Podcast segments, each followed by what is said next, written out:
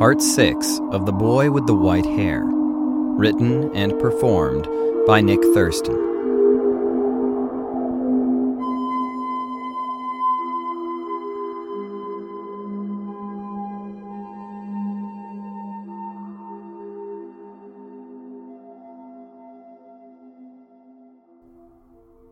In the wake of the Wothan's death, Aeglas found himself with more questions than answers. He now knew that the monster called the Khûndu was, in fact, one of the Shivara, a child born of the goddess Nawan, the Night Mother, and Ingar, the god of wrath. But what did it mean that it could move from shadow to shadow through the bridge of night? Did it reside somewhere in the mortal world? Or somewhere within the Valsunga itself?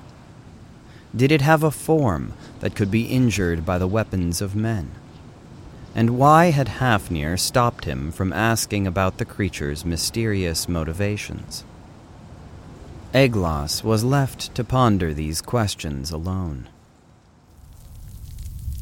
Dunsinir's passing had caused quite a stir. When torches were brought into the hall, the Wothan's body had been revealed to be horribly misshapen. Bristles like those of a hog had grown from his back, and his enormous, lantern like eyes continued to glow even after his death. His teeth had turned to fangs. None of the shield bearers had been willing to touch him. In the end, it was Hrovak, the master of the guard, who had dragged the body out to the courtyard and burned it. As flames devoured the pitch soaked faggots of wood, Hrovak raised an eyebrow at Aeglas. From the other side of the blaze, Yellowmane stared at him through leaping tongues of fire. Aeglas wondered what he had gotten himself into.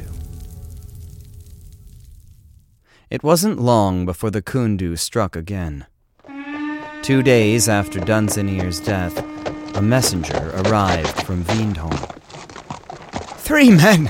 cried the messenger, slumping from the saddle of his blown horse. In broad daylight! God save us!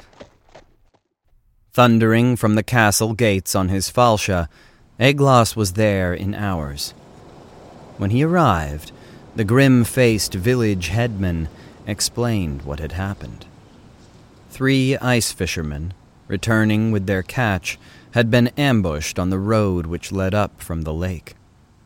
Villagers had come running to the sound of screaming, but by the time they arrived, all was quiet, and the snow was soaked with blood. They hadn't stayed long enough to see what had done it. Show me where it happened, said Aeglas. The headman pointed towards the lake. Aeglas strung his bow and rode down the slope.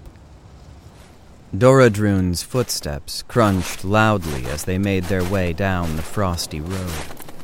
No birds sang.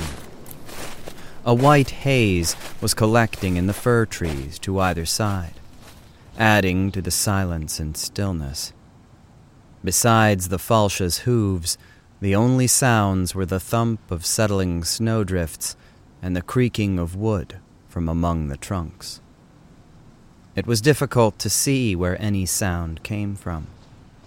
Doradrune's ears twitched, and Aeglas's eyes darted restlessly from shadow to shadow. They came to a long and narrow part of the road. Ahead, it opened outwards to reveal the long, flat plain of the frozen lake. Aeglas signaled the falcha to stop. He looked left and right. On either side rose banks of snow, on whose shoulders appeared the feathered green limbs of more trees. They emerged as if trunkless from the fog. Thanks to the slopes, the trees seemed to be floating in midair.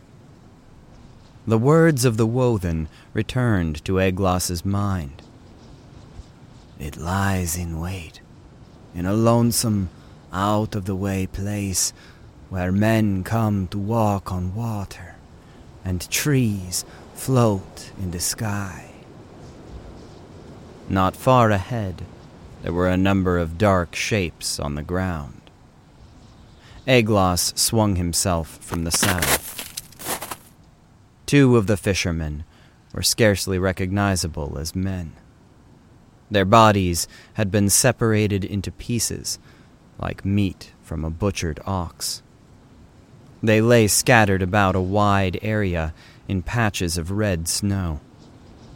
Aeglas made the sign of Malagorn's pole over them. But where was the third man? As Aeglas began searching for clues, Doradrun whinnied nervously Aeglas turned. The Falsha was looking skywards at three black shapes orbiting just beneath the clouds. They looked like enormous ravens with the bodies of men. They were Cawdruths, drawn down from the peaks of the Sarndholm by the scent of fresh corpses. Aeglas would have to hurry. A low groan came from the nearby woods. Aeglas climbed the bank and saw a trail of blood leading to a small clearing. He knocked an arrow to his bow and went in among the trees, scanning the shadows to either side. The man in the clearing was pale and barely moving. His guts lay open and steaming, and a great deal of blood had already soaked into the snow around him. A bone tipped ice fishing spear lay off to one side, also covered in blood. Aeglas looked closer. The blood was darker than human blood. So, Aeglas thought to himself, it can bleed. Aeglas knelt beside the dying man and took his hand. It was cold. The fisherman's eyes fluttered open, and at first he seemed uncertain of where he was. Then everything seemed to come flooding back to him at once. He started panting and tried to raise himself. Easy, friend, said Aeglas. Have no fear, for your suffering has almost come to an end. You are about to pass through the Versi, and I will remain here with you until you have gone. Save your strength. You will need it when you reach the middle world. This seemed to offer the man some peace. He nodded, almost imperceptibly. Tell me, said Aeglas, the creature that did this to you. Where did it go? The fisherman grimaced in pain and held out a trembling hand. There, he gasped. He was pointing west, out over the lake towards the blue peaks in the distance. There. The man was pointing towards the Haladrake. A sudden, shrieking squawk came from above the clearing. Aeglas spun just in time to see a dark shape crashing in through the trees. The Cawdruth sped towards him, its talons stretched out in front of it. Aeglas leapt out of the way, dodging the Cawdruth's grasping feet. But as it passed him, a streak of searing pain raced up his back, and he felt hot blood spill out from beneath his jerkin. The Cawdruth landed awkwardly at the edge of the clearing and turned, flapping to face him. He'd never seen one up close before. Its head was like that of a raven, except that its face was nothing more than exposed bone. A pair of massive, coal black wings stretched out from its shoulders. Its legs also were bird like, bent backwards at the knee and ending in long, dark gray talons. But its torso and the arms which stretched in Aeglas's direction were like those of an emaciated human, stringy and elongated, and with fingers that ended in razor sharp claws. Blood dripped from one of its hands where it had slashed him. Around the Cawdruth's neck hung a sort of necklace, a cord of sinew strung with golden beads. These Aeglas knew were beard rings, got from the corpse of some long dead chieftain upon whom the Cawdruth had once feasted, when it was still just a raven. Gaining its footing on the snow, the Cawdruth beat its wings and croaked at Aeglas. He shot it twice in the chest in rapid succession. It fell to the ground, writhing, and rolled over. Aeglas sprang across the clearing, drawing the long knife he wore crosswise at the back of his belt. He grabbed the sinew necklace and pulled the Cawdruth's head up, then slit its throat. The blood that sprayed out on the snow was almost black. Behind him, Doradru screamed. Aeglas leapt up and ran as fast as he could towards the road.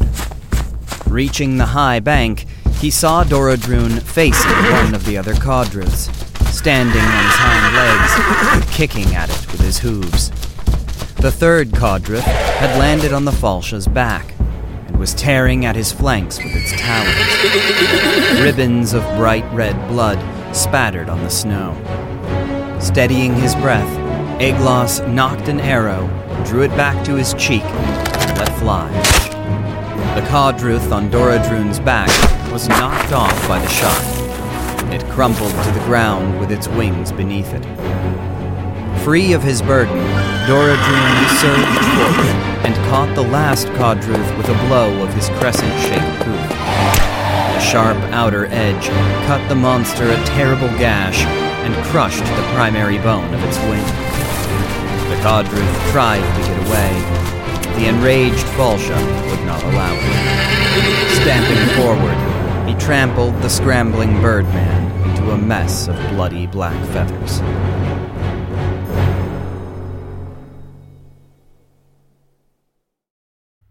When Aeglas returned to the castle that evening, he found it nearly empty. Thane Hafnir and the Lady Esanaya had gone to the Barrow Hills to perform rituals. Aeglas sent for the healer and went to wait in his room. The room was high in one of the towers and had a window facing out upon the plain. He was there, shirtless and steadying his breath, when a gentle knock came at the door. Come in, he said through gritted teeth. Frirla stepped into the room. My lady, I expected the healer. And here she is, said Frirla. Now lean forward. Aeglas did as he was told, and allowed Frirla to inspect his wounds. The Cawdruth had torn three long rents in his back. She washed them with salts of Nescat, which would prevent the grave rot which could come from being wounded by one of the raven men, and used needle and thread to close the wounds. Aeglas did his best not to wince. But when she sank the needle at an especially painful angle, he couldn't help crying out. When this happened, she placed a palm flat over the spot, pressed on it, and shushed him gently.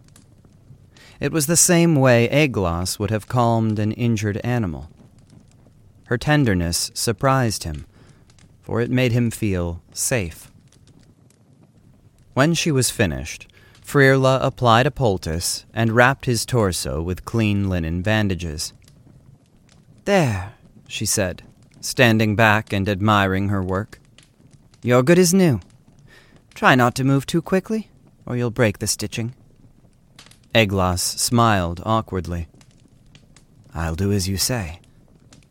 Good, she said. She was bent slightly before him. He could taste her breath as she exhaled, and it made him feel drunk. He longed to take her face in his hands to kiss her full lips. Throughout the time he'd spent as a guest in the castle, he had barely seen the princess. She kept mostly to herself and was fiercely independent. She also had a tendency to ignore her father's rules against going out into the countryside on her own. Despite the danger posed by the Khûndu, she often left the castle on her own tawny falsha. She went to visit the villages along the valley's rim, bringing them medicine and golden pears, which they grew in the greenhouse of the castle, and which could heal many of the ailments brought on by malnutrition. Aeglas had often seen her from this very same room, riding through the snow with her fur lined cloak bound up tightly, her golden hair blowing behind her. His heart had sailed at the thought of riding alongside her. Now here she was, right in front of him. He drew a deep breath and tried to still his heart. Her perfume smelled of lilac, jasmine, and magnolia. This will take longer to heal than a normal wound, said Frirla. The claws of the Cawdruth cut deep and injure more than the flesh. I will come again. She left the room. He listened to her footsteps fade away in the hall. When they were gone, he lay back on the bed and stared at the ceiling. The next day, she came again and the next, and the next. She bathed his wounds with salts of Nescat and changed his dressings. They didn't talk much. Both were shy and awkward with their words.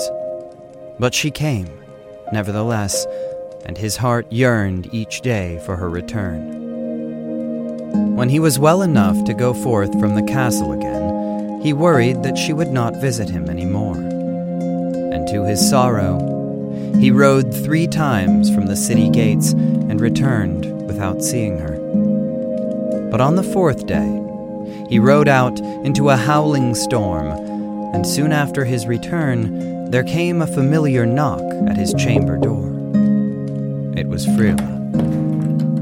I've brought this from the kitchen, she said, holding a tray out before her. On it was a bottle of wine and a steaming small pie. A man out in this weather must burn fuel like a furnace to keep warm. I guessed you would be hungry. I am, my lady, he said. Then, daring to look her in the eye, he added in a voice he hoped would not entirely tip his hand, More than I can say.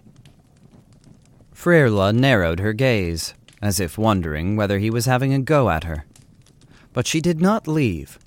Instead, with a smile lingering at the corner of her lips that seemed to say she was up for the game, she said, I guess you'd better eat your fill then, hadn't you?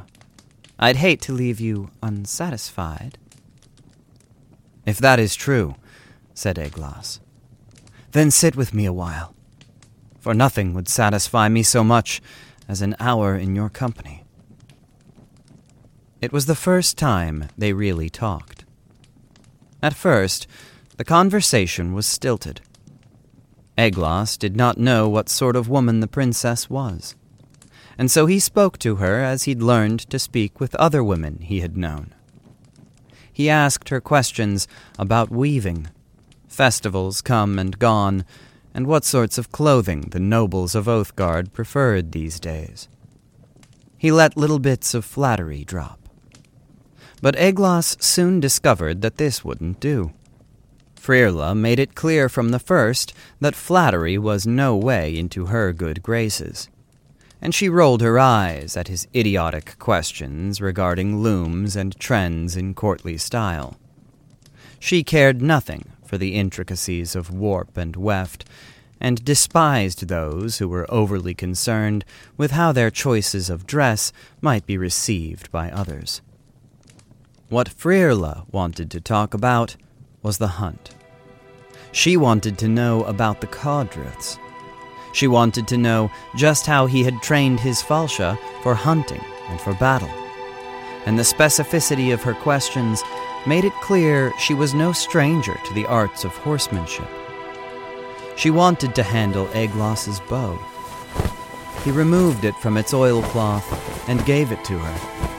And when he described how he had been given it by Hargo, chief of the centaurs who lived in the Untine Crest, she listened wide eyed with wonder and asked a hundred things. But when Aeglas turned the conversation in the princess's direction, she suddenly became shy. She didn't seem to think she had much to share.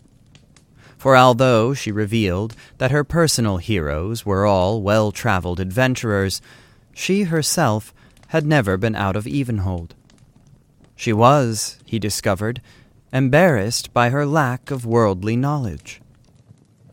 Why, said Aeglas, it's nothing to be ashamed of. Most people fall into their graves without ever going more than three leagues from their front door. But that life isn't for everyone.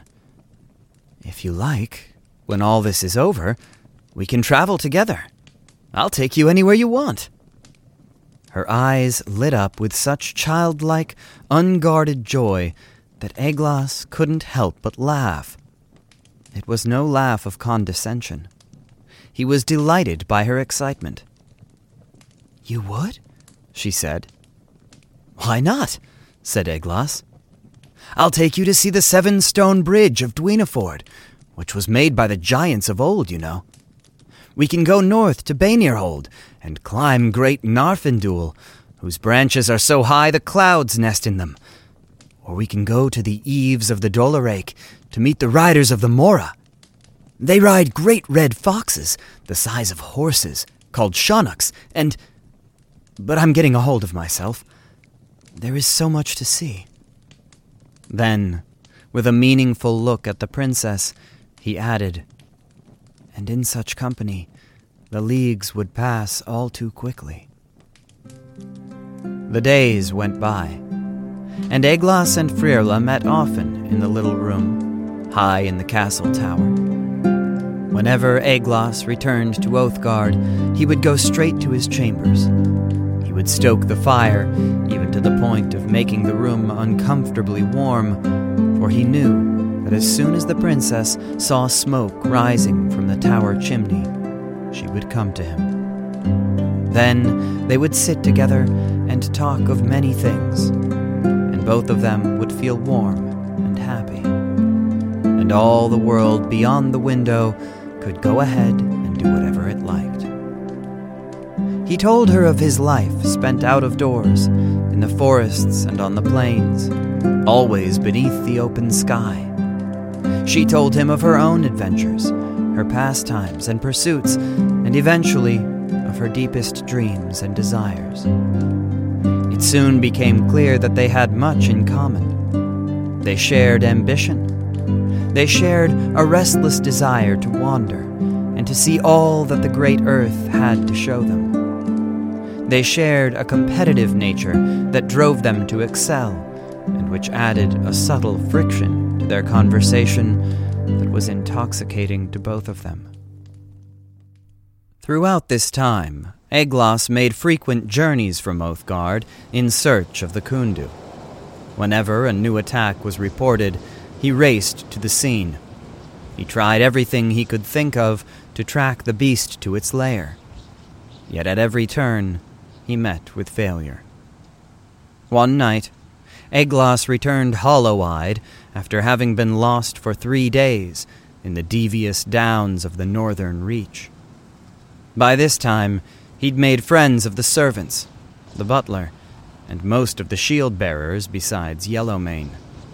All of them were greatly relieved to see him in one piece. But none were so glad as Frirla. She rushed towards him and, ignoring the startled looks of her mother and father, threw her arms around his wet body. I thought you were dead, she cried. Not dead, he said wearily. Only lost. The next day, Frirla came to the room in the tower bearing a present wrapped up in a long tube of oilcloth. What is this? he asked, turning it over in his hands. She smiled shyly. Open it and find out. Aeglas opened the parcel and withdrew a precise, detailed map of the hold. Now, she said to him, you shall never be lost again. Aeglas spread the smooth vellum out on the table. It was covered with elegant calligraphy, colored drawings, and notes on distance and times of travel. How does it work? he asked. She laughed, but seeing that this embarrassed him, she hurriedly added, I'll show you. He smiled at her and shook his head. I don't know how to thank you, he said. Free us from this monster, she said. And when everything is at peace again, come back to me and make good on your promises. They locked eyes, and each saw the future there. He rose and went to her. She made as if to turn away, for his look was full of a settled intention that made her heart race and her hands tremble. Was she afraid? She couldn't tell. She'd never felt like this before. But when his hands encircled her waist, the feeling was so intoxicating that she let go of her resistance. She allowed herself to be drawn towards him. She felt as if she were the ocean, and he the moons, and that his draw was impossible to resist. Then she recalled that she, too, had a draw that was impossible to resist, and she pulled him towards herself. Aeglas let out a little gasp. Then both of them looked at one another and laughed. But it was not real laughter, only anxious laughter, for they had already entered that twilight of love-making that comes before the act itself. A sudden urgency entered the room. The tension burst, and they could no longer control themselves.